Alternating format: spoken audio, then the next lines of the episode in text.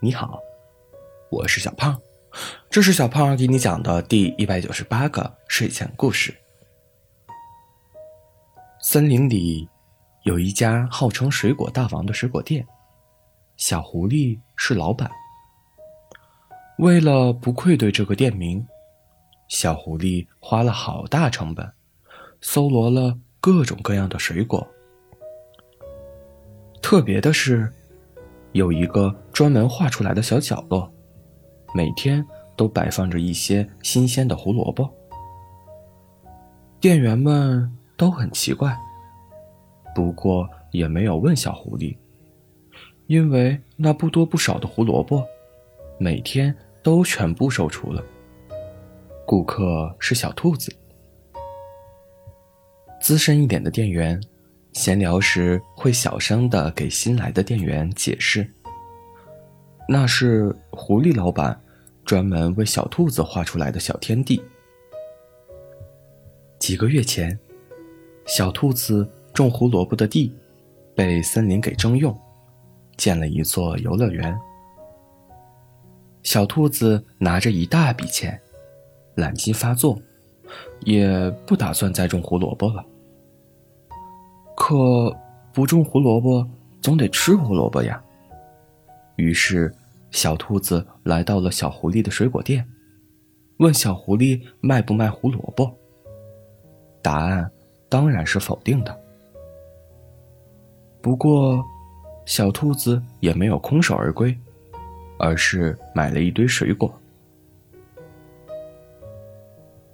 第二天，小兔子又来了。狐狸老板，今天有胡萝卜吗？没有。小狐狸微笑着摇头。上述对话重复了一个星期。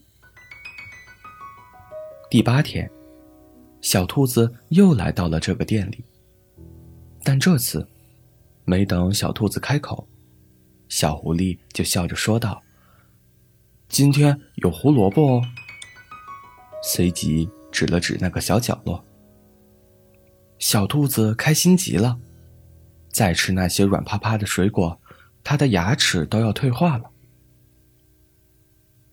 从那以后，小兔子每天的伙食都被小狐狸的水果店包了。可是，为什么狐狸老板不收小兔子的胡萝卜钱呀？有店员发问。呃，这个不是画押了吗？资深店员想了想，说道：“不知道是哪一天起，小兔子和小狐狸说，他想赊账，并不是他的钱花光了，而是他另有打算。虽然不给钱，但是小兔子和小狐狸商定。”给欠条。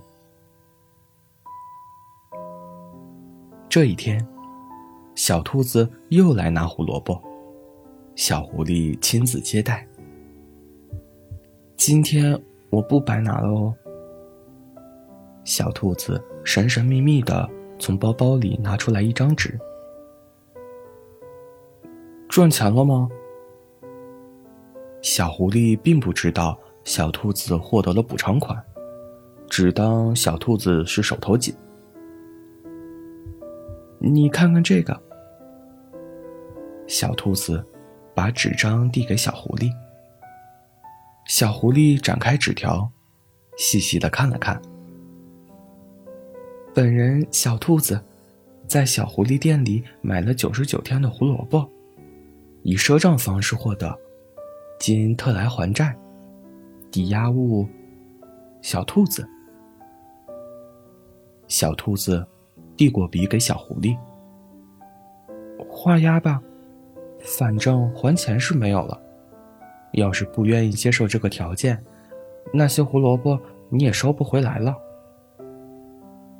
小狐狸抬起头，我当然愿意接受这些条件，我还求之不得呢。远处的店员听到了，说道：“哦。”原来，打的这个主意呀？好了，故事讲完了。故事来自微信公众号“睡前故事杂货店”，我们下次再见，晚安。